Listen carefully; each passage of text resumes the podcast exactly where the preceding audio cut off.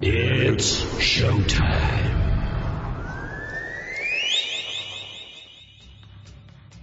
Okay! Tokyo! South America! Australia! France! Germany! UK! Here we go. Head on with Bob Kincaid. Three hours of conversation, cussing, and a discussing with America's only born and bred Southern liberal talk host. Head on with Bob Kincaid is brought to you each night by Coal River Mountain Watch. Coal River Mountain Watch invites you to become part of the solution, part of a sustainable future, part of the uprising against mountaintop removal. Coal River Mountain Watch, CRMW.net. And now, from high in the hills of beautiful West By God, Virginia, here's Bob Kincaid on the Head On Radio Network. Well, howdy.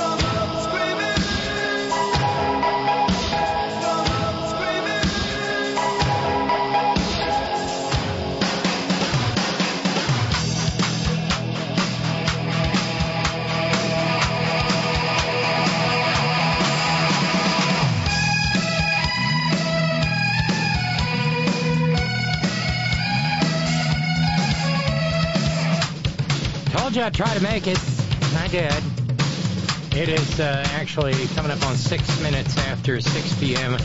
Eastern Standard Time on this, the ninth day of March 2023. This is The Horn. Head on live is where you'll find us on the interweb tubes. And for those of you who stuck around, thank you so much. Uh, if you've tuned in to listen live, thank you so much. That just means so much to me that you did hang around. Uh, no, Lee, I didn't. I did not change the clocks on the wrong day. Quit that. I've been in Charleston, demanding my rights, and that is that, and the rights, especially of my younger brothers and sisters and nibblings throughout the Mountain State. I cannot begin to tell you how inspiring it was. There were well over a hundred of us. And you know that that magnificent marble edifice and limestone. There's a lot of marble inside the uh, West Virginia State Capitol. It was built during the Depression with a lot of help from FDR and good Democrats who had just gotten done doing things like, uh, oh, you know, passing the Fair Labor Standards Act and Social Security things that to this day work for good for all Americans. Well, that's when they built the West Virginia State Capitol because, well, the one that we built before that with our own with, with our own money, we kind of built out of spit and toilet paper and particle board, and that sucker went up in flames. No, really, it did.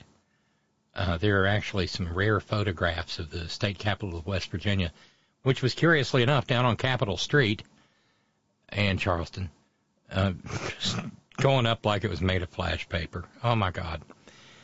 Oh, hi, I'm Robin. And it is Thorn in the Side Thursday. I'm a little exhausted, but I'm also really energized. I had to, I left here in plenty of time to get there on time.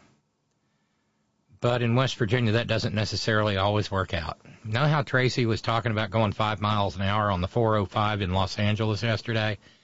It's equally fun when you're doing it on the 6477 in Charleston, West Virginia. I had four traffic stops.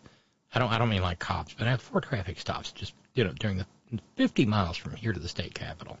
Because apparently, even though it's not officially spring yet, it's spring and it amazed me to be down in the Kanawha Valley. I saw I saw a sight that just spoke to my soul. The red buds are blooming down in the Kanawha Valley. They're not blooming up here yet, but they're blooming down in the Kanawha Valley. And it just made my soul soar. That's S O A R, not S O R E. Quit it. It just made me happy, and the, the, the tulip poplars and the tulip maples have already just erupted. Things are greening all over the place. The daffodils are going wild. Jonquils, as my mother called them. And once I got in the hall, once I got into the Capitol, I could hear them. And it made the little hairs stand up on the back of my neck. I cannot begin to say enough good words about the dedication of the people who showed up and who've shown up all during this legislative session. It was inspiring, and they were loud, and they were insistent, and they were dedicated, and they were determined. And they're not willing to take no for an answer. They're, you know, this this might be one of those moments where you go into the fight even though um, some fights you fight even if you know you're licked going in because it's not the end of the fight.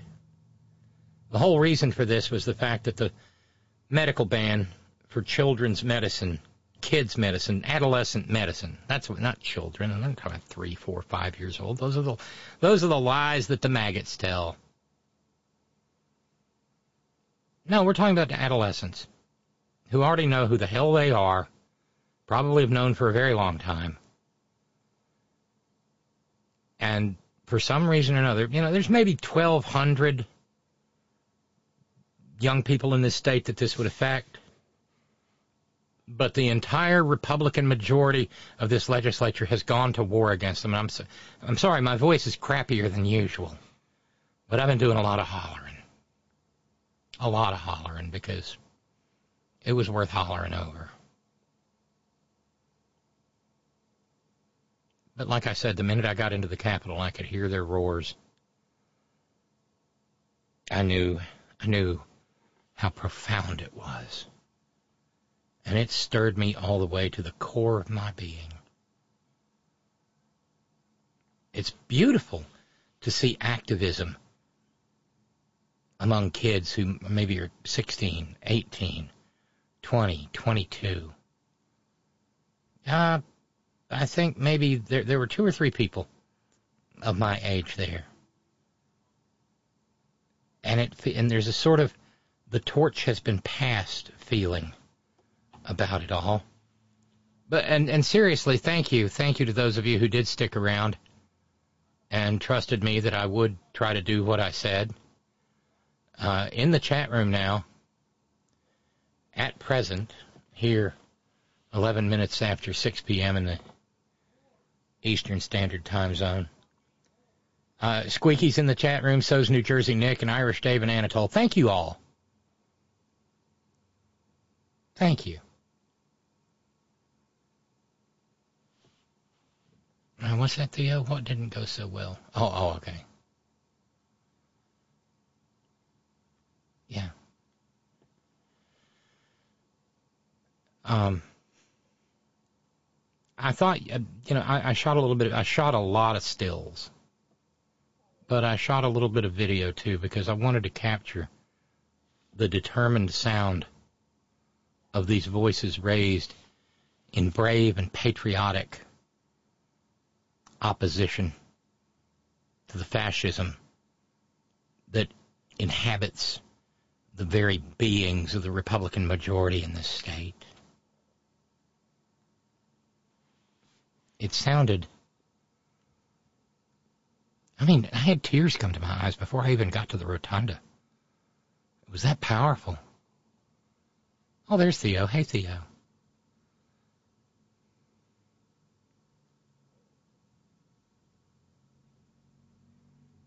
I did a little prologue.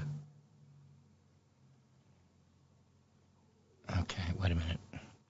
I really don't drive this very well.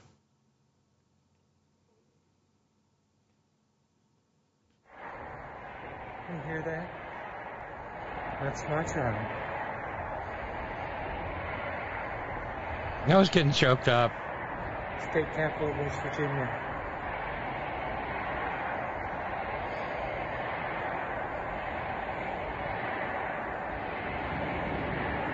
And then I got up there and it just got louder and louder and louder.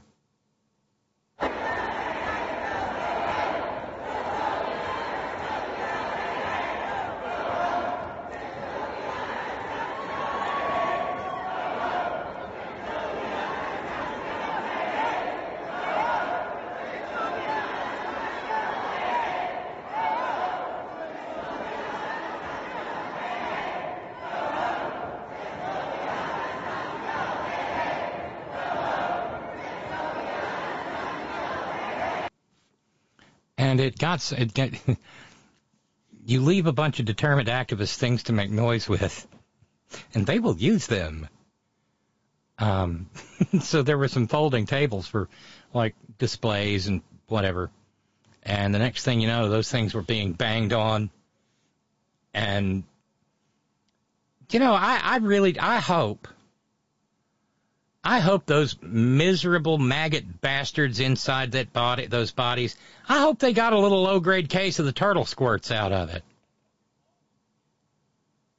Because they were in there quietly and civilly going about the business of hurting people who have never done a damn thing to them. And those outside were unwilling to go quietly.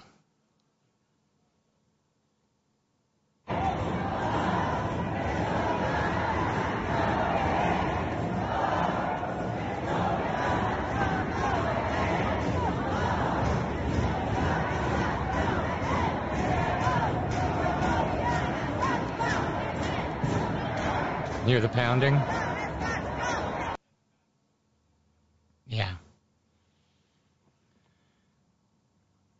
Now, the House of Delegates is at one end, the Senate is the other. The Senate recessed for the day, and then uh, we went back to the other side, to the House side, to continue to continue protesting. And I saw I saw a sign that just grabbed me. Black background with golden letters that said "No pride without revolt." There were so many wonderful signs. Stop stealing health care. That's what they're doing. They're stealing health care from parents and their children. I always loved the No Hate in My Holler banner. Love is love. Trans people belong in West Virginia. I want to see trans kids grow up into trans adults. One nibbling with a jacket on that said, Your religious belief should not regulate my existence. We just want to live free. They're absolutely correct. A little more noise.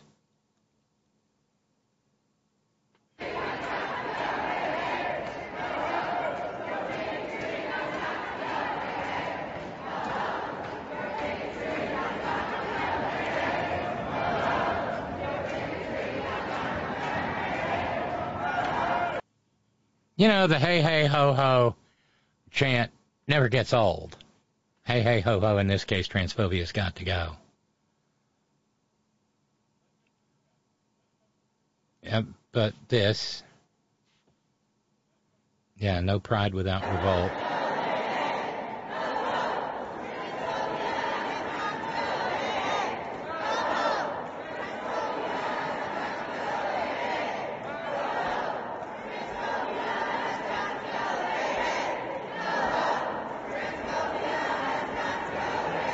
You know, it kind of gets stuck in your head after a while. It was still rattling through mine, even as I was coming back up the road.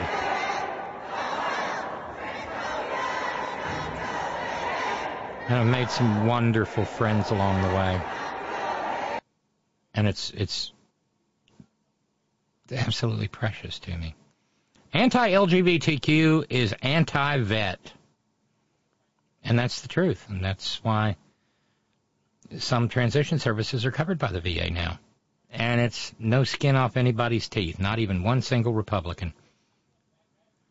One of the leaders, uh, or one of the pushers of this filthy legislation is a guy named Geno Chiarelli, or Chiarelli, C-H-I-A-R-E-L-L-I. And another protester had a sign that said Geno Chiarelli is a member of a hate group. His fiance dumped him, and so should you. Oh, he's a horrible person. He's a member of one of these wild-eyed, radical, anti-freedom uh, Roman Catholic outfits that thinks that we should all be compelled to be Catholic just like them. You know, kind of the same way that, uh, you know, our, our most puissant, dread, sovereign, supreme Catholic majesties feel. But what a magnificent group. Seeing them surrounding the rotunda on the second floor, banging on the banging on that marble balustrade. And then it all ended. It all ended with them and I mean this went on for what, 20 minutes or more chanting shame on you, shame on you, shame on you. It's amazing. And then it came to a close with a moment of silence for our brothers and sisters in Nibblings who couldn't be there because they're not alive anymore.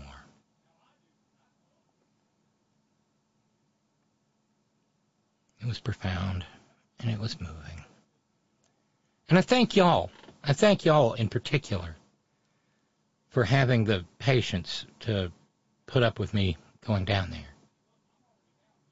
It meant a lot. It means a lot. Because I've always felt like I can't just talk the talk. I have to be willing to. It's it's, it's who I am, and I can't talk about being active and being activist if I am not in my own right. You know, Tucker Carlson is a stochastic terrorist. He sits there making God knows how many bajillions of dollars per second that he's vomiting into the microphone.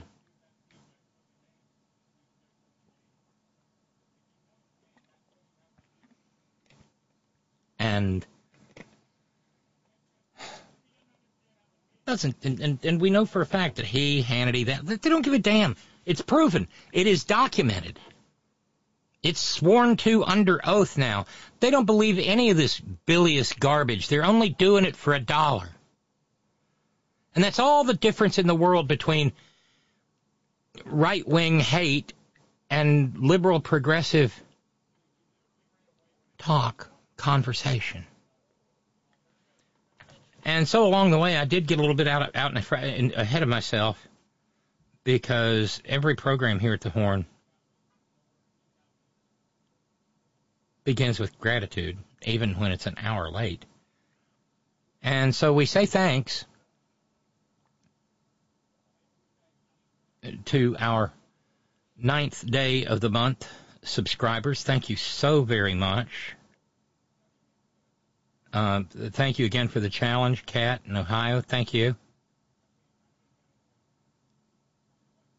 Uh, thank you so much from Joy Ann Ann Arbor. Joy said, with gratitude. She and a few other people wrote to me asking me for a copy of what I read at the beginning of yesterday's program. Happy to oblige.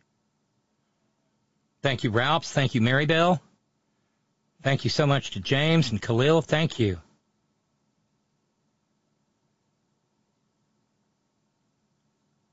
So, just in terms of housekeeping and figuring out where we still are or are now, um, fundraising goal is nine uh, um, yeah nine fifteen because we managed to keep it under four digits yesterday. So we'll just keep plugging along and hope for the best. I, I did. There is. There's a story. you saw us a story. But there's a story that I ran across a couple of days ago, and it goes perfectly with, well, what I was into today. And I, I don't know how much further I'm going to go with the program because I'm absolutely whipped. I, I'm I'm just absolutely. There's something about going down that mountain, coming back up that mountain, walking a couple of miles through the Capitol complex. It just uh, sort of takes it out of you. Yeah, you, you got it, Flavio. Flavio. I love it when you guys send these things. Okay, I'm an hour late. What did I miss? Well, here, let me recap the program. Flavio just figured out, uh, uh, oh, okay, you started an hour late, so I only missed 15 minutes, but I got the gist of the intro. Yeah, good. Uh, yes, G- Eugene Geno Chiarelli, Morgantown, West Virginia. Flavio says, just looked him up. Definitely a deplorable. Oh, he is. He is. Um, my grandma, Steve in New York, says used to point to the goldenrods. Are they popping up? I never see them much in spring as much as I do in the autumn. So, I don't know. Maybe uh, maybe I'm wrong. No, around here it's jonquils, it's the, the the flowering pears. You know those ornamental trees. The what is it? Bradford flowering pears. They're in full eruption. But my beloved my beloved red red buds are the first thing my always catch I always catches. Um, what's that, Randy Radar? Um,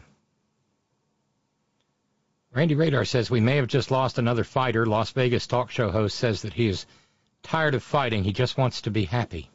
The rich are happy partly because they are me oriented instead of we oriented.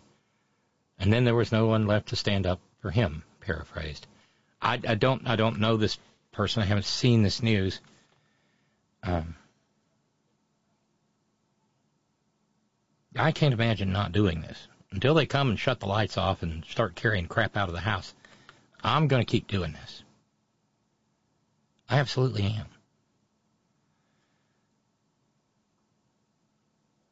And by the way, thank you. Thank you for every minute that you share in this in this program.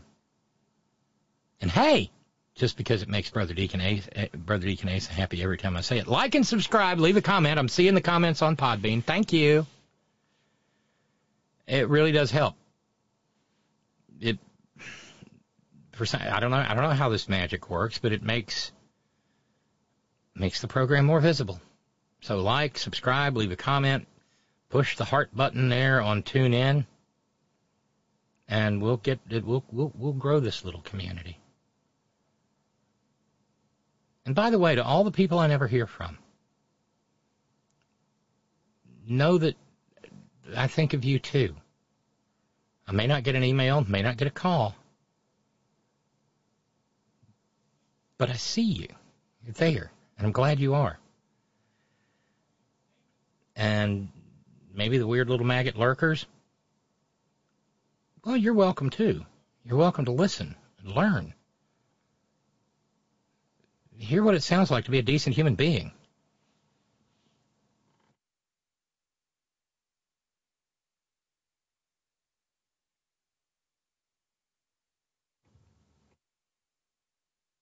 Come over to our side. We have cookies. Okay? But as, as I said, I had uh, I had a story, and in light of the fact, in, in light of what maggots, uh, uh, uh, you know, generalized Republicans say about the LGBTQ community, because you know they've they've run that groomer pedophile scam on us for eons. Uh, here, let me introduce you to uh, Ben Gibson. Ben Gibson of Bossier Parish, Louisiana. Bossier City. Bossier City. Babylon on the Red River. Merle Kimberly's Whisk a Go Go. Yeah. Never mind. Ben Gibson, former Republican congressional candidate, and good God fearing, upstanding, Bible believing, Christ centered, evangelical, fundamentalist, homosexual, Christian, well,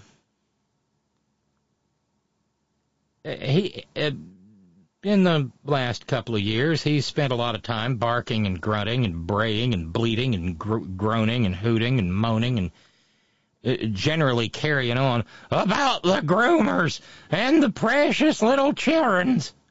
The groomer. And when he says groomers, of course, he means anybody who doesn't have sex the way he wants them to have sex or love the way he wants to wants uh, thinks they should love or express his gender the way he thinks they should express gender. There's only two genders. well, turns out that after all that barking and grunting and braying and bleating and hooting and hollering about the groomers, uh, Ben uh, Ben Gibson ran on November 3rd against Mike Johnson for a seat in Louisiana 4th Congressional District. He's uh, he's 34 years old. Ben is. Oh wait, this is an old story. Never mind. I guess he may, maybe he's been in prison for a while since. Anyway, darn it, I hate it when that happens. But it turns out he was a child predator. Yeah. You can find one of these pretty much every day. Just do a Google search. Republican child predator arrested. They're everywhere. But of course, okay, so that happened back three years ago, two and a half years ago. Not quite. No. More like just barely two years ago. And you know whose show Ben Gibson's story never showed up on? Tucker Carlson. You know who else's show it never showed? Alex Jones. Frau Ingraham? The Hannity job, the life support system for a haircut? Nope, none of them. None of them ever mentioned Ben Gibson. Because they don't mention the real predators, the real pedophiles.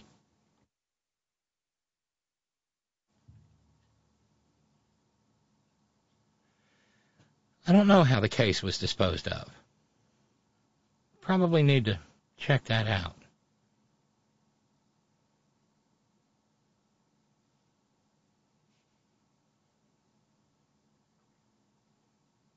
Might be interesting to find out, but bear in mind, it, it, no no right wing broadcaster is ever going to bring up the fact that the most of the pedophiles, most of the child abusers, most of the child rapists yeah, well, they vote Republican. Because they're authoritarians, and it comes from an authoritarian mindset. Uh, okay, thank you. Uh, thanks for the pronouncer, Flavio. Chiarelli. Chiarelli. C-H-I-A-R-E-L-L-I, pronounced Chiarelli. They're actually famous clothiers in Venice, Italy useful people. Unlike, as Flavio puts it, unlike the West Virginia specimen. I especially like your use of the word specimen. Until they shut out the lights, Lee in New York says, I thought that happened earlier this week. Glad you came back with the power. Well, we're we're I, I guess we're uh, we're at sufferance of Appalachian Power right now because no sooner had I paid them one thousand dollars, and they wrote me and said they wanted another thousand. Because that coal fired, clean coal fried electricity sure do turn out to be expensive. I was coming home from Charleston today. I was driving east on McCorkle Avenue, which parallels the south side of the uh, the, the Great Kanawha River, and there was a humongous tandem coal barge being pushed by two tugs, making its way down the Great Kanawha, headed for I know not where, but I'm guessing for the John Amos coal-fired power plant um, a little further down the river.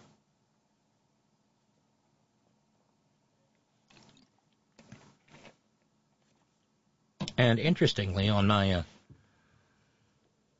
my morning hate watch of my filthy morning habit. Legendary genius songwriter and performer Carole King was on to talk about her environmental activism work. And girl, at 81 years old, you go. Speak truth to power. She mourned the passing of her friend Burt Bacharach, but she was there to talk about deforestation and the fact that logging is as carbon intensive in this country and in the world almost as burning coal.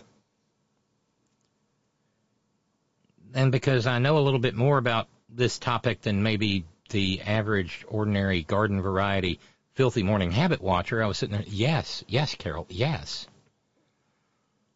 and she was talking about clear cutting uh, and the and the Orwellian euphemistic language that they use in uh, the U.S. Forest Service, and she pointed out it's been done. This godforsaken logging and clear cutting has been done under both Democrat and Republican presidents, and I have no doubt of the real reality of that whatsoever. And then they cut to a photo of a whole bunch of clear cut timber, and they were just sort of piled up in a big dump, like maybe somebody was going to set fire to them or something. That's the way it looked to me, of course, because, well, that's what they do here in in in uh, almost level West by Coal, Manchinistan.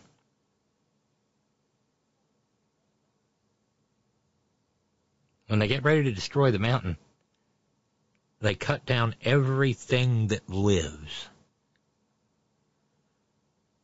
And they pile it all in one big dump and then they throw old tires and worn out equipment, anything that they need to get rid of, they throw on top of it, and then they douse it all in diesel fuel usually, and light a match and throw it on it.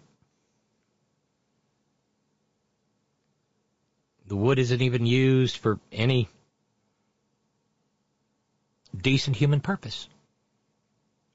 But there we are. Oh, I've seen lots of those piles. Seen them burn. But it was nice to see a little bit of somebody. Somebody's getting it right in the uh, among the producers there at my filthy morning habit, and I, I just have to say hello. Terribly glad you did. Thanks for listening. Tell your friends and neighbors. Like and subscribe. Oh God, I'm getting obnoxious with this like and subscribe, and I apologize for that.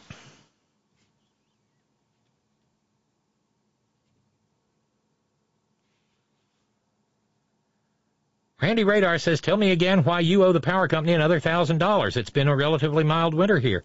Well, we haven't had a shit ton of snow here, but it has been cold. And we do not have a furnace here. Because those cost way too much money. So with little children in the house, we heat every room with one of those godforsaken space heaters. And they all draw a massive amount of current. And that's the biggest part of it. And once again, they send, you know, it's, it's one of those they say it, I pay it kind of situations because I can't win an argument with them. Anyway, that's where that is. God, I wish I was making that up. I wish I was short a payment on the on, on, on the Gulfstream 5, but you know that thing got repoed a long time ago.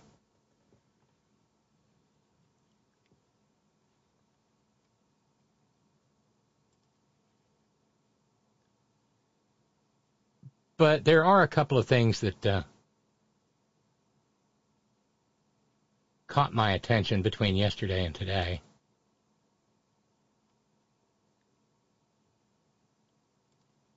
Kind of love this one.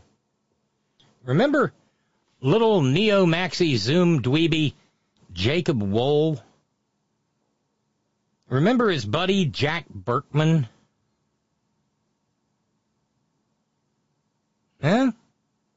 Remember their stupid little stunts and shitty little pieces of right wing performance art? Yeah, well, yesterday in a uh, federal court,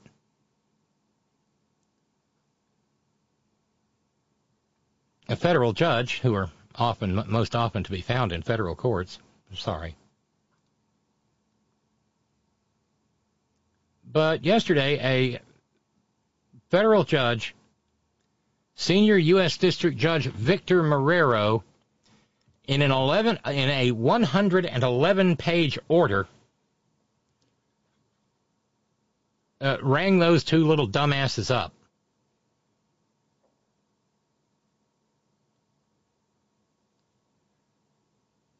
On violations of the Voting Rights Act and drum roll please, the Ku Klux Klan Act. Wow. I mean, that's a real wow.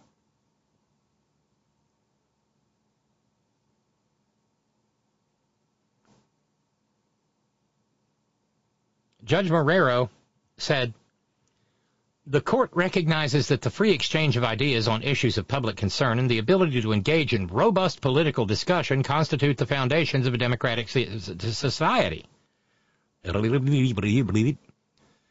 Oh dear. Okay. And that's where you get into the whole marketplace of ideas and the best way to beat a bad argument is with a good argument and all of that stuff that Learned Hand and Oliver Wendell Holmes Jr. bantered back and forth about back before radio was even much of a thing. Still, having said that, Judge Marrero said that the evidence presented to him, quote, establishes that the neighborhoods that defendants targeted were not accidental or random.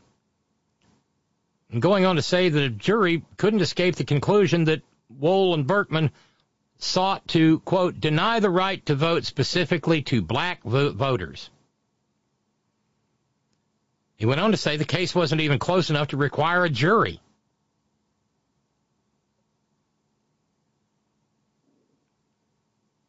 This was all a matter of a scam that these two jackasses ran. To try to connive black voters out of casting their entirely legal ballots.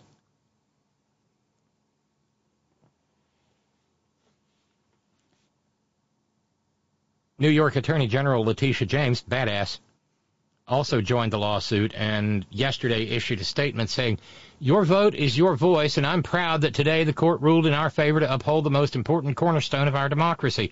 Wohl and Burkman engaged in a disgraceful campaign to intimidate black voters, using threats and lies to keep them from making their voices heard in an attempt to secure the election for their preferred presidential candidate.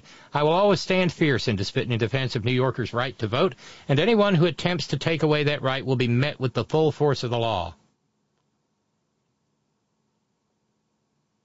And all of this was in service to MAGA. They've targeted Pete Buttigieg, Anthony Fauci, Robert Mueller. And at one point, did 85,000 robocalls sent out across the country to states including New York, Ohio, Michigan, Illinois, and Pennsylvania.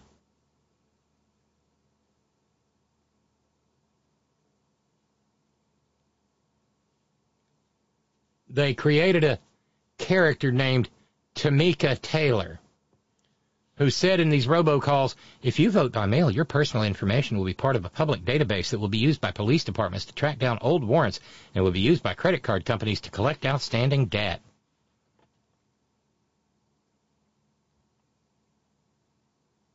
Wohl and Burkman tried to use the Rush Limbaugh, Your Honor, I'm only a comedian defense. No, really referring to themselves as goofballs and political hucksters with an irreverent sense of humor. But Judge Marrero was having none of it and said, uh uh-uh, uh this was not mere hyperbole. In addition to the specific harms that the call threatened, defendants dressed the call with a veil of legitimacy to mislead its listeners into believing the statements made in the call were true. The robocall framed Wohl and Burkman's organization, Project 1599, really, as a civil rights organization with a name reminiscent of the 1619 Project, an initiative of the New York Times that sought to recognize and commemorate the history of the first slave ship that carried enslaved Africans into the United States. And, by the way, uh, the 1619 Project also managed to light the fire under Christopher Rufo and started basically the entire barking, grunting, and hooting fiesta uh, that is CRT.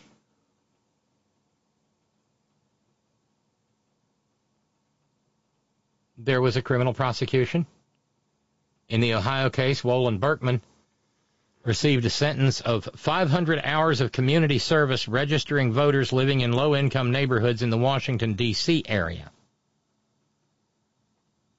They pled guilty to a felony count of telecommunications fraud. There's another case pending in Michigan. Maybe at some point in time, these dumb little bastards, these vicious little bastards, these sick little maggots, can see the inside of a prison.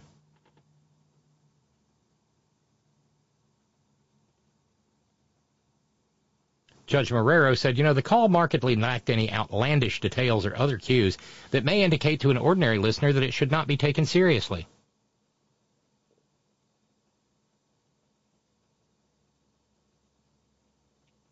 And then Judge Marrero loaded, uh, uh, well, back in October 2020, Marrero dropped the dropped a rock on them. In the current version of events, the means that they use to intimidate voters, though born of fear and similarly powered by hate, are not guns, torches, burning crosses, and other dire methods perpetrated under the cover of white hoods. Rather, they carry out electoral terror using telephones, computers, and modern technology adapted to serve the same deleterious ends.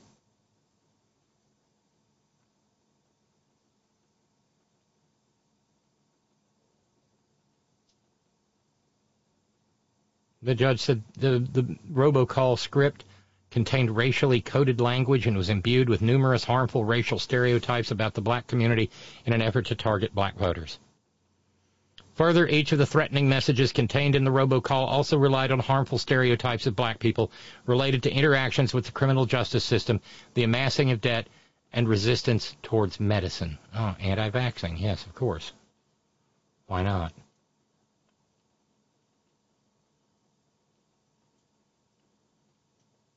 And so, among other things, the people who received the robocalls can submit statements to the court in support of damages, attorney's fees, and costs.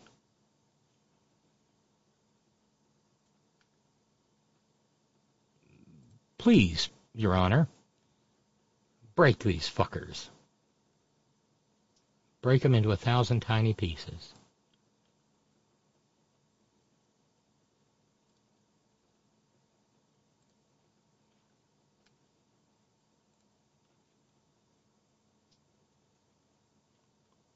Oh, and since yeah, since it's probably appropriate, uh, uh, quick, um, for as long as I can last, um, if we can raise fifty bucks, we have an offer, an anonymous offer to put up a hundred, and that would be huge.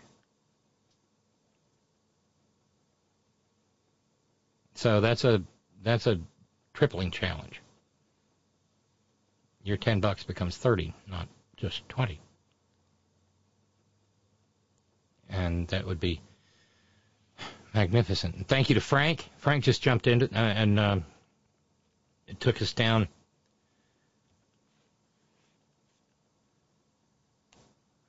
Oh, just a second. I got to keep up the math. Uh, yeah, it took us down uh, below the $900 mark. We're at 890 now. If the challenge gets met, that would be that would get us down to 740.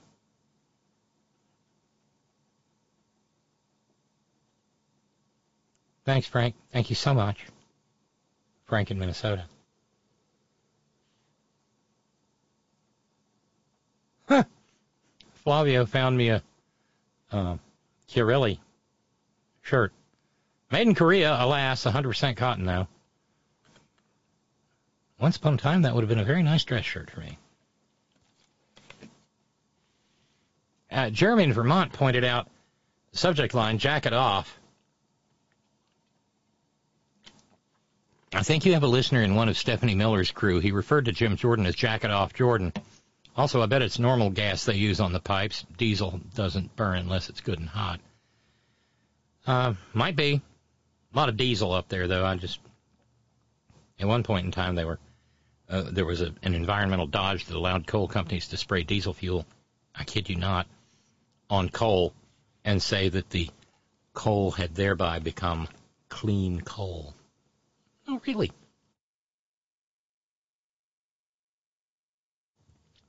I wish I was lying. I'm not.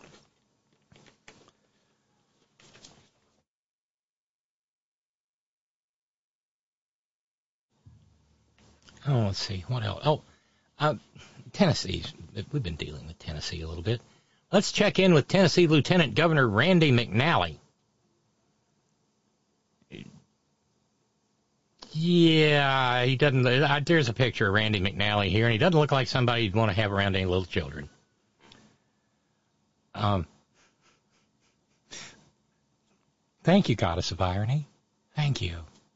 Looking down and touching Lieutenant Governor of Tennessee Randy McNally just for our, our gratification and benefit.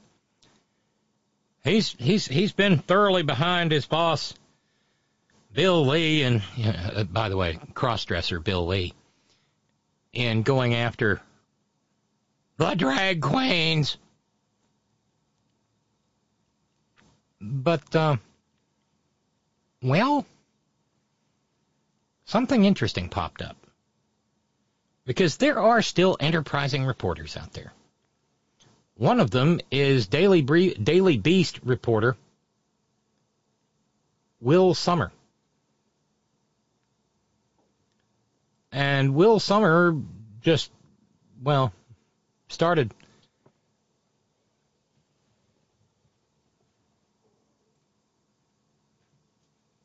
taking a peep at the lieutenant governor's Instagram account. You know how this is going to play, don't you? Randy Weaver's been liking and sending compliments to, well, reporter Will Sommer referred to it as a raunchy gay Instagram account. It's the Instagram account of a 20 year old from Knoxville, Tennessee, who posts pictures of himself in nothing but his undies.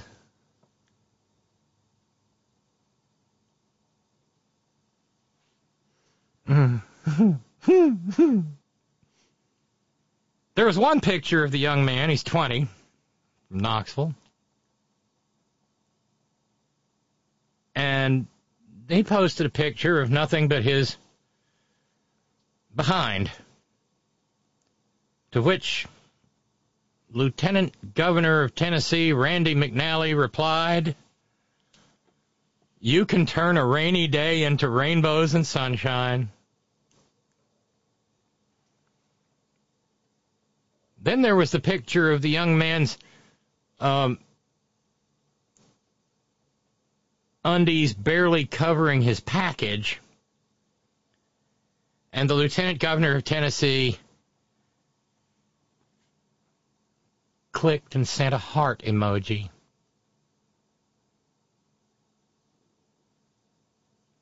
Then there was the uh, video of the young man, rather suggestive, and Lieutenant Governor of Tennessee responded with the heart and flame emojis. Oh, Lieutenant Governor Randy, come on out of the closet, hon.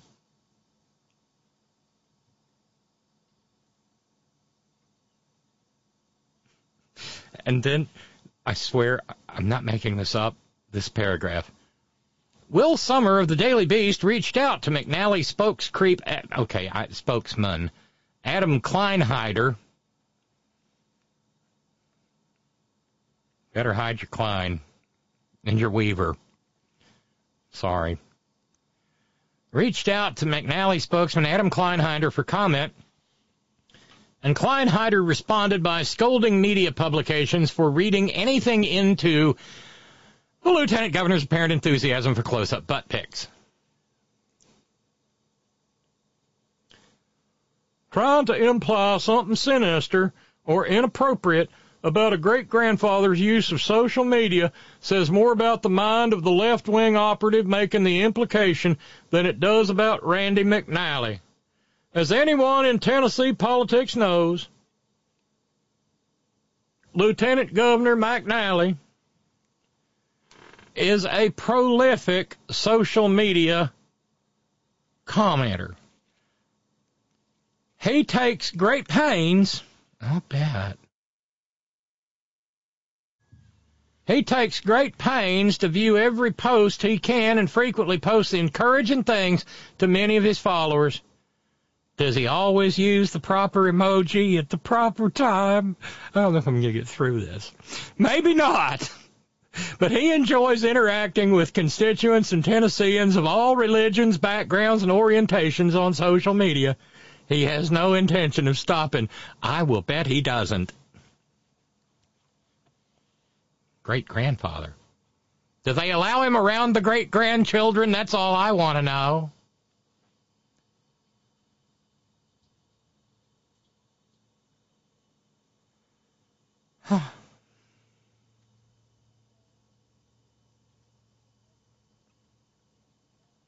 How dare you? How dare you criticize a great grandfather for not for lacking the naked buttocks of a cute little 20 year old twink? He likes to interact with voters. the funny thing is, is there's no denial of it. Well, maybe he didn't use the. Um, Mr. Kleinheider, you, you darling spokes. Oh God, I love PR flax. Here, here's a handful of shit. Make it look like gold. Anybody can see that this was perfectly innocent, just a grandfather looking at a, boy's bottom, a 20 year old boy's bottom in his underwear, and telling him he could make the day rainbows and sunshine. See, that's what happens. Y'all done ruined the rainbow. You know that? You did. Damn.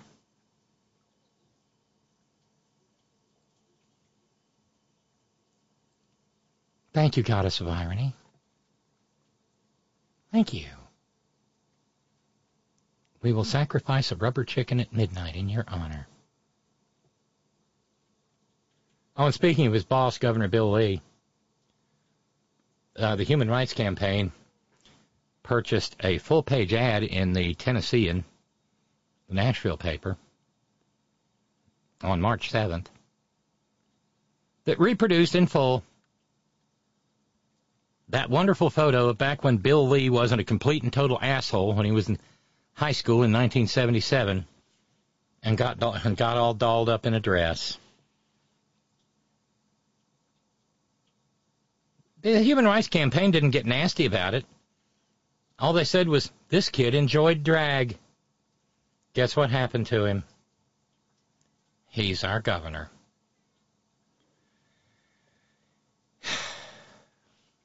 Sometimes less is more. And that works.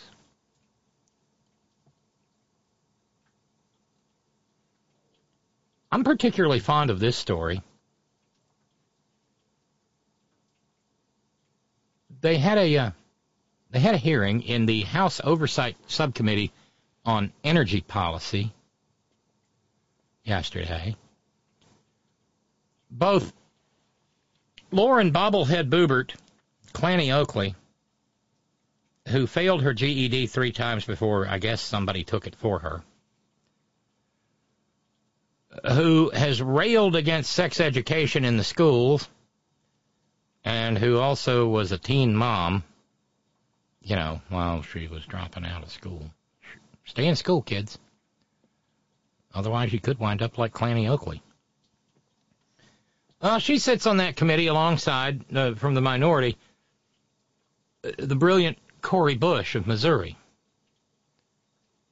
And on this energy policy bill, or not uh, he, not bill, but hearing on this energy policy hearing, they uh, they being the maggots called as a witness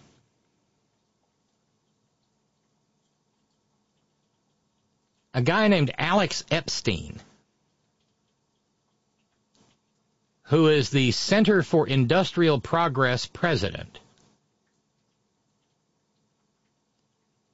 He considers himself a philosopher of sorts, I suppose. And Cori Bush, being the brilliant woman that she is, did her homework. Read up on Alex Epstein for this energy policy hearing. And she kind of found out who and what Alex Epstein is. By the way, thank you, Ralphs, for jumping in. We've got forty dollars to go to make a hundred and fifty. It would be great if we could. Thank you. Um,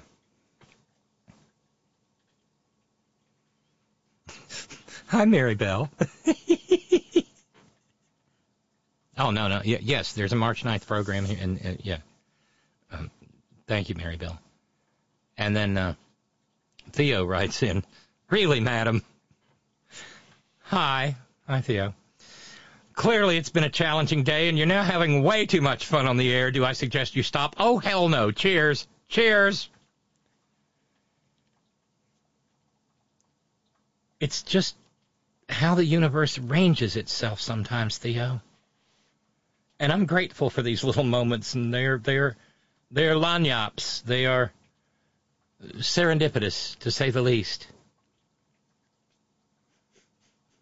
He is going to continue to post uh, post inappropriate emojis on pictures of young men's cute little behinds. I personally wish to find out who that was. No. Hmm. So, um, hopefully you stuck around long enough that you know that this program is live, Marybelle. Hi. so, Cori Bush found out that Alex Epstein has a white supremacist streak. Pay attention to that because I know sometimes we get in a hurry and we mispronounce it, but the word is white supremacist. It is the noun version of someone who is a believer in white supremacy. Well, Clanny Oakley didn't like what the black woman was talking about and started trying to play parliamentary procedure with Cori Bush and the committee chair.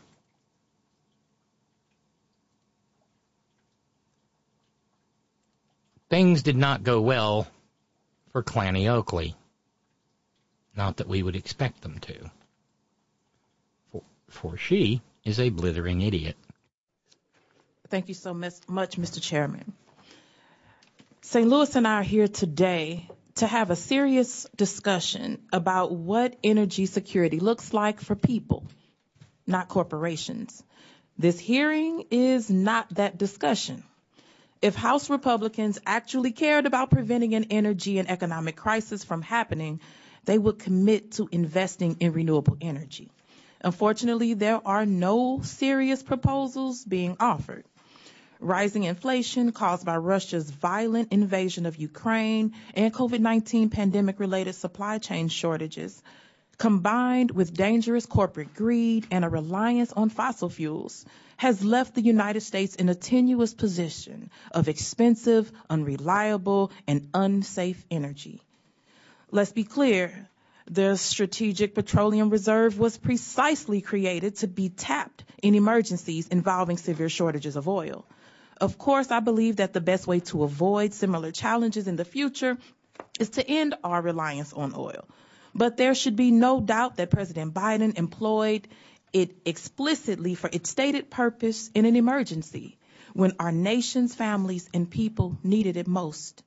According to the U.S. Energy Information Administration, gas prices peaked at $4.88 in the Midwest region last year and are now down to $3.24 as of this week people were struggling to get to doctor's appointments or to keep their heat on, and the Republican Party would have loved to do nothing.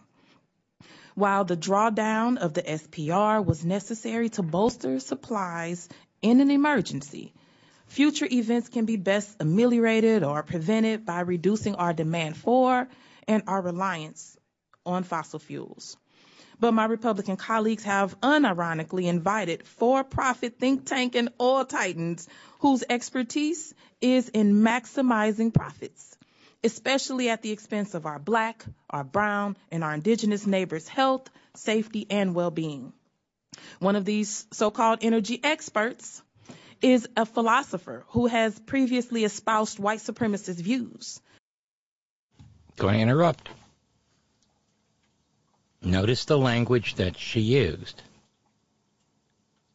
is a philosopher who has previously espoused white supremacist views. She chose those words specifically.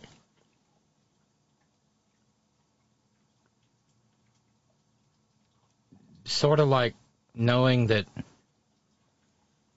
well, the little Colorado dropout was going to leap at the bait. For instance, in his 2000 college newspaper, he wrote, quote, the African and American Studies Department has 23 classes. In many of these classes, African culture is presented Mr. Chairman, not as I demand the inferior. gentlelady's words be taken down. She just called the witness a white supremacist. Did you hear that? She just ca- she just called the witness a white supremacist. I don't even know how to spell that. But somebody just elbowed uh, el- elbowed little Clanny Oakley in the ribs and said, "Get in there. She's about to impeach the witness before he even opens his mouth."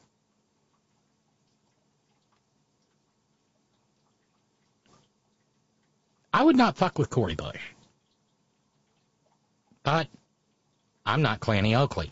his 2000 college newspaper, he wrote, quote, the African and American Studies Department has 23 classes. In many of these classes, African culture is presented Mr. Chairman, not I- as I demand the inferior. gentlelady's words be taken down. She just called the witness a white supremacist.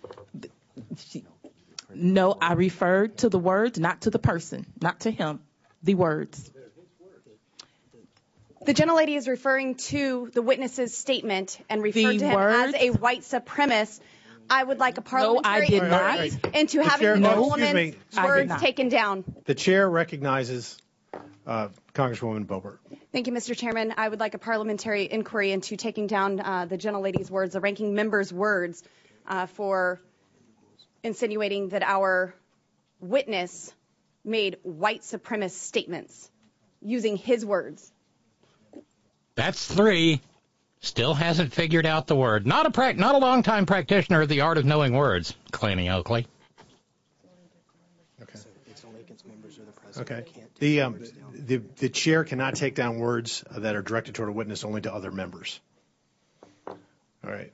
Chair recognizes Ranking Member Bush to continue her opening statement.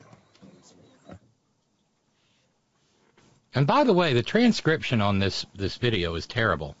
The chair recognizes drinking member Bush. I heard ranking. Did you hear ranking? These these algorithms are going to have to get a lot better, and the speech recognition too. But then again, if you were trying to uh, uh, trying to transcript, never mind. Mr. Chairman, parliamentary inquiry.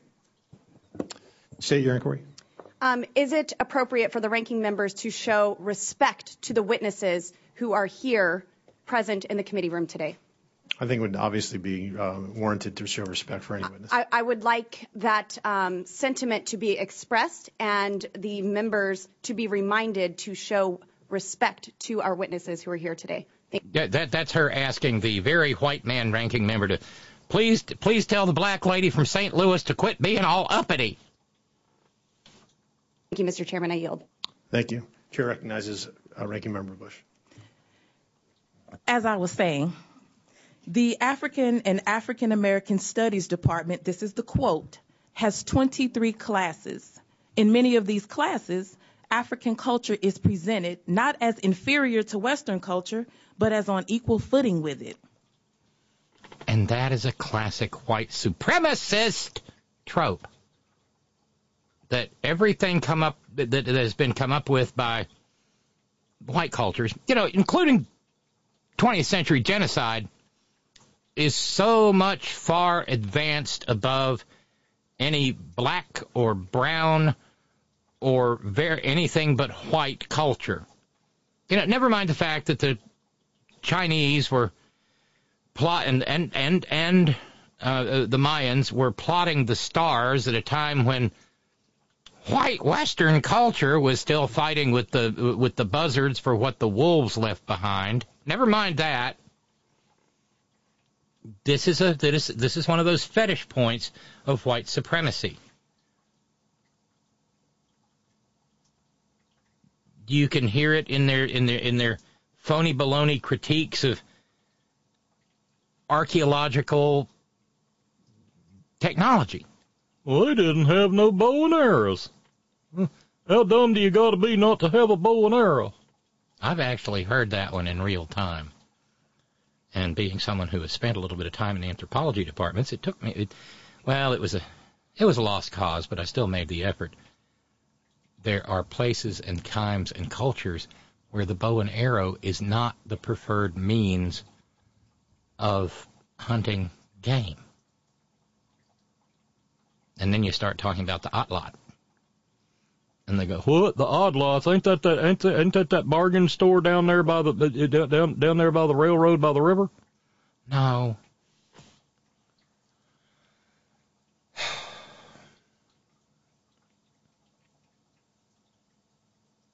So this Alex Epstein is a white supremacist, but she didn't. But she was too smart to call him that. She was referring to his writings, which are not to mention the fact that the idea of Western culture is bullshit. That's just another way of saying white culture. We've mentioned this from time to time on this program. The United States is Western culture. Great Britain is Western culture. Germany's Western culture. Po- Poland is Western culture. Italy's Western culture. Greek is Western. Cu- Greece is Western culture.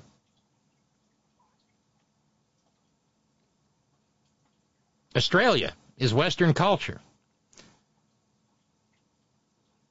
The entire southern hemisphere, southern hemisphere of the western hemisphere, on the other hand, which is far more, far further west than any nation in Europe, is not Western culture, and not, and you know, neither is any tribal or national group in Asia or Africa. See how it works? In other departments, the same is done with Latin American, Indian, and American Indian culture, end quote.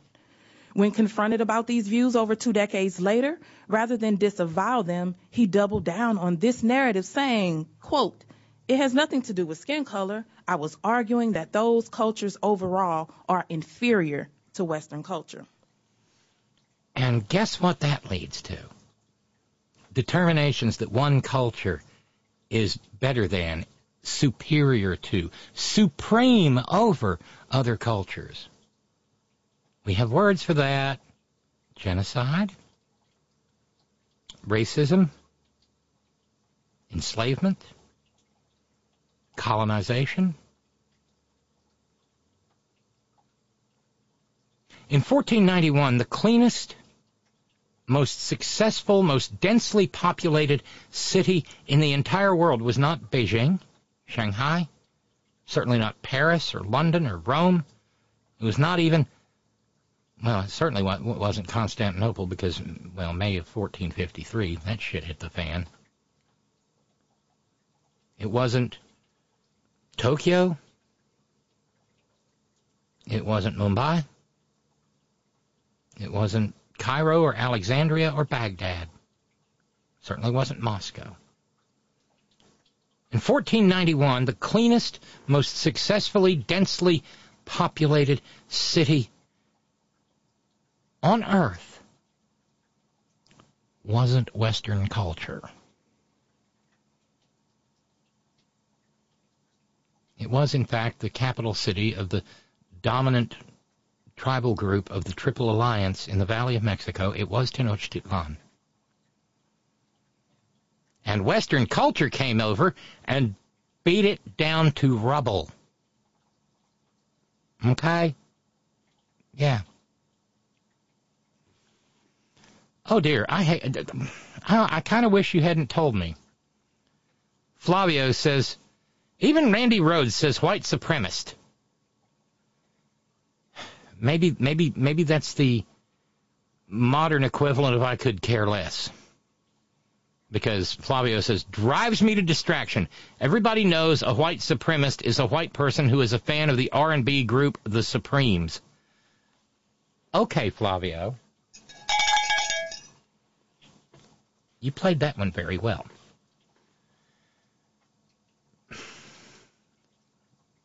maybe this needs to be a thing we work on. White supremacist.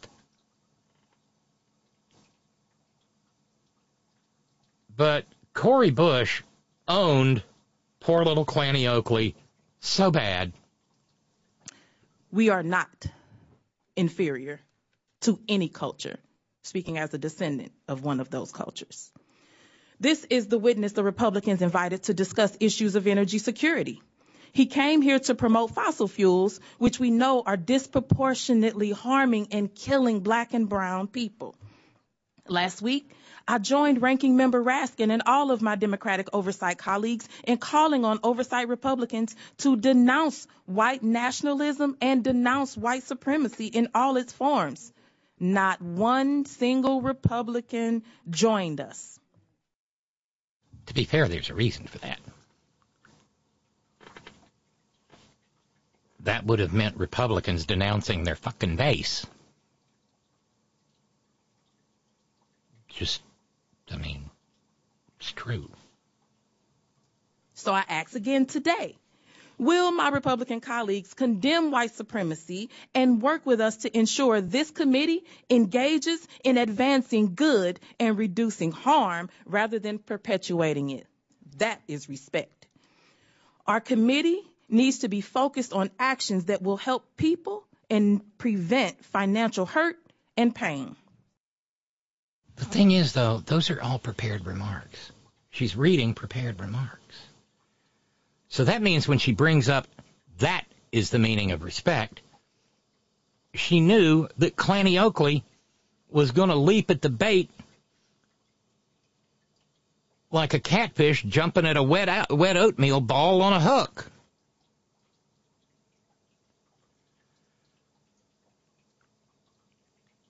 And by the way, in case anybody's wondering, Cori Bush does a little strategic smiling along the way through this entire little discussion.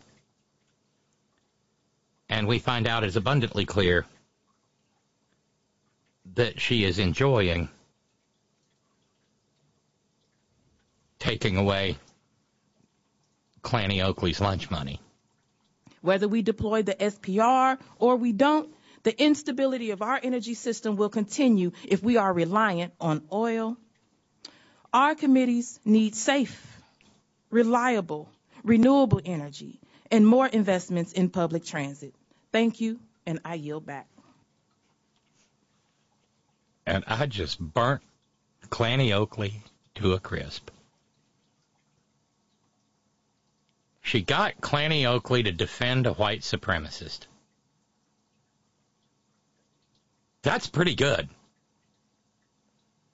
I have a feeling that that Democratic staff is a lot better than Republican staff.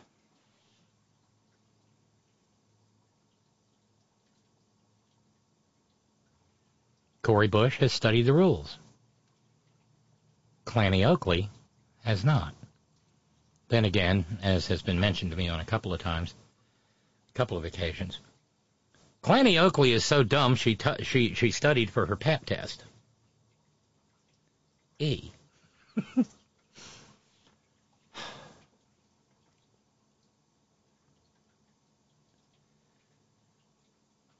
but what Cori Bush referred to is absolutely absolutely true. Over on the House Oversight Committee, Jamie Raskin presented a two sentence statement. This is all it said. We, members of the Committee on Oversight and Accountability, together denounce white nationalism and white supremacy in all its forms, including the Great Replacement conspiracy theory. These hateful and dangerous ideologies have no place in the work of the United States Congress or our committee. That's it. That's all.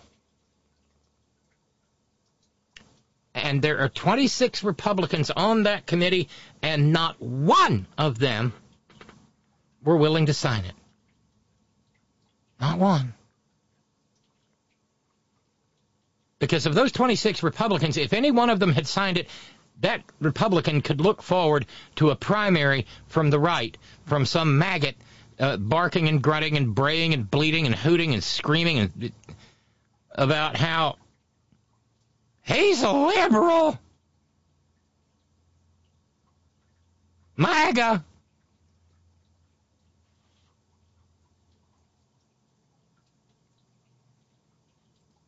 Because, see, the problem is there are members on the House Oversight Committee who, A, winked at the terrorist attack by white people on the capital of the United States on January 6, 2021, and who also have barked and grunted and brayed and hooted, etc., about the invasion at our southern border.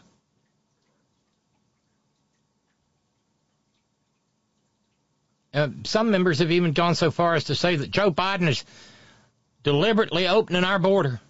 He's going to change our culture. Which is the heart and soul of the bullshit great replacement theory.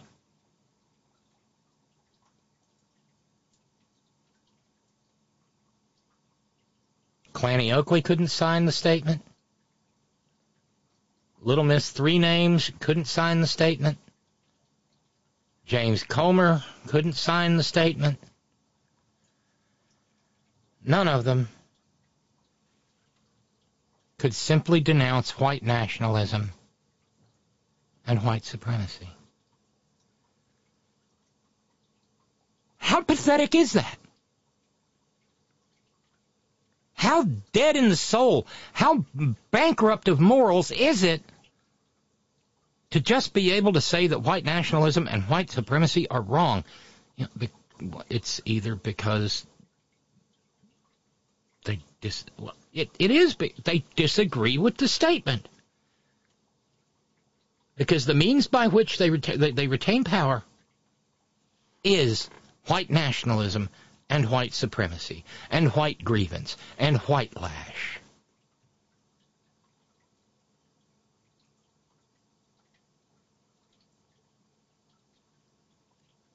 And here we are.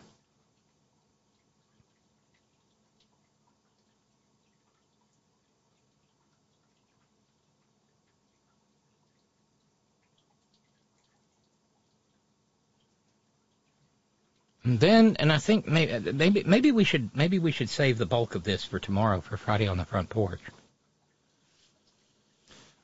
But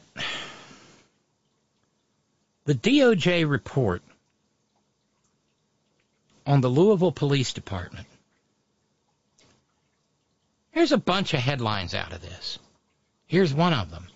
A Louisville police officer let his dog attack a 14 year old black child who was not resisting.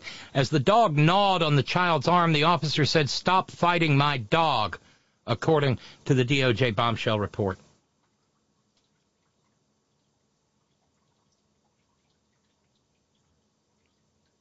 That really happened. There were no consequences. And I have perused bits and pieces of the DOJ report as it's become available? Y'all,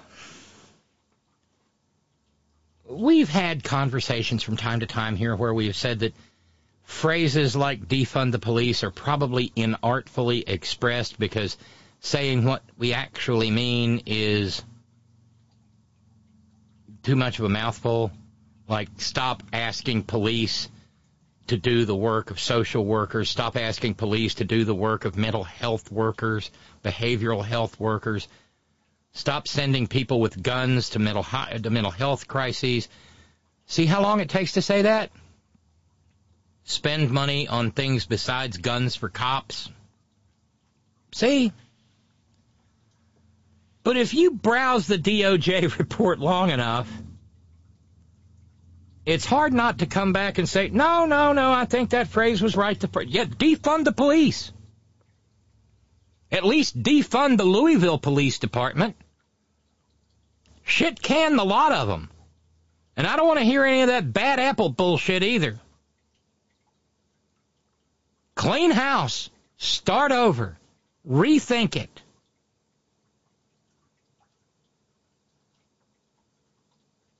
Because there have been plenty of dirty police departments in the history of the United States. Memphis, Tennessee comes to mind. Rampart Division in L.A.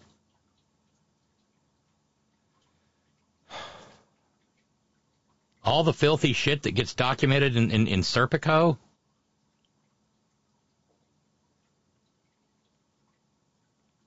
This bunch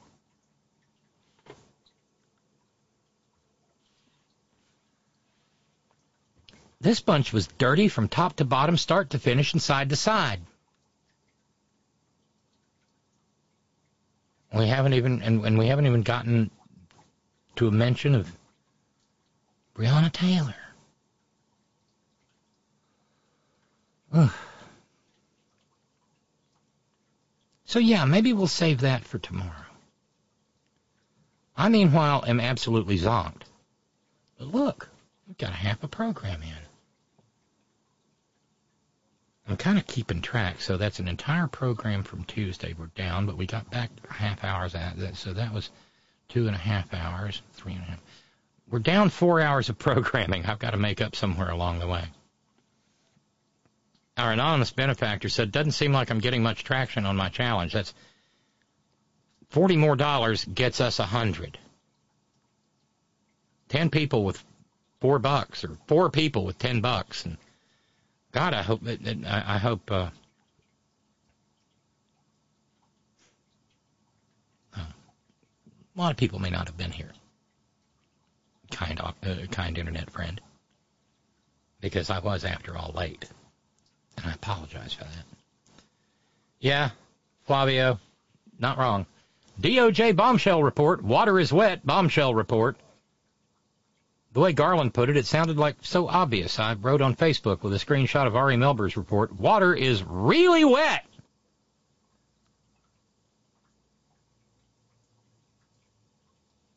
Yeah. So thanks everybody. Th- those of you who stuck around for the live broadcast, thank you so much.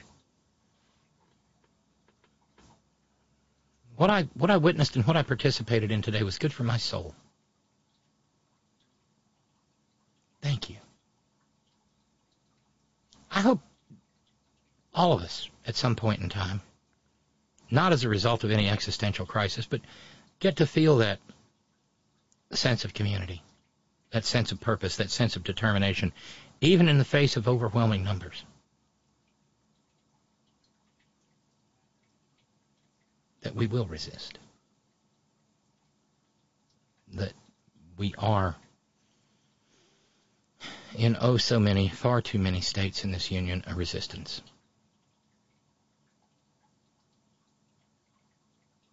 But thank you. Thank you to Frank and thank you to Ralphs. Thank you, kind internet friend. Thanks to all of our Patreon and PayPal subscribers. Gosh, we need new subscribers. Thank you to our a la carte contributors. Thank you to each and every one of you who spend your precious finite time engaging in this program in whatever manner you so choose, and who stuck around today.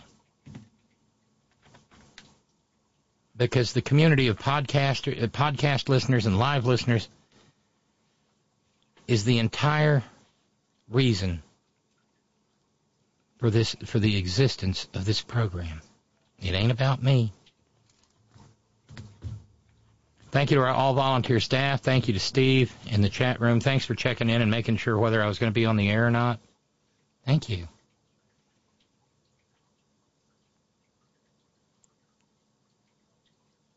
Thanks to our news ninjas. Thank you, Brother Deacon Asa. Head on live. Remember, like and subscribe.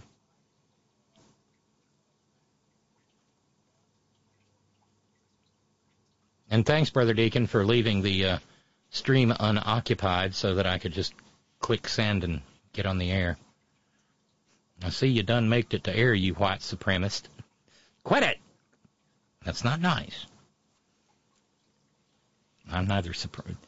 Well, I do like the Supremes when you come right down to it. Baby. Never mind. Don't sing. My internal my internal DJ music library started queuing up Supremes tunes. Oh well. Like and subscribe. Hit that hit that heart button. Leave a comment, please. Thank you. You're helping more than you know when you do that. Thank you, John Fox in Australia. Thank you, Ben Birch, WhiteRoseSociety.org. Thanks to the hardest working, bravest people I know, the folks at Coal River Mountain Watch, CRMW.net, 20 plus years at the forefront of the struggle for human rights and, and environmental justice in Appalachia, and a proud union shop. There is a future coming to West Virginia and Appalachia. I know it. Judy Bonds knew it. Larry Gibson knew it. A lot of people knew it. They also knew they might not live to see it, but the work was worth the doing. Stay safe, everybody. Get your booster, get your flu shot. Wipe down your surfaces, help stop the spread of RSV. Hopefully there will be a vaccine next year. Not that the maggots will get it. Wear your masks because they're they're an anti-vax viral cesspool lot. Wash your hands, don't touch your face, use your hand sanitizer, carry it with you, pocket or purse. Maintain your social distance, 15 to 20 feet, like Paul from Parts Unknown says. And if somebody comes burbling towards you saying, she done called the witness a white supremacist, well, avoid that GED three-time loser like the plague, because she is. And always, always, always, Geno, it's all for you. Later.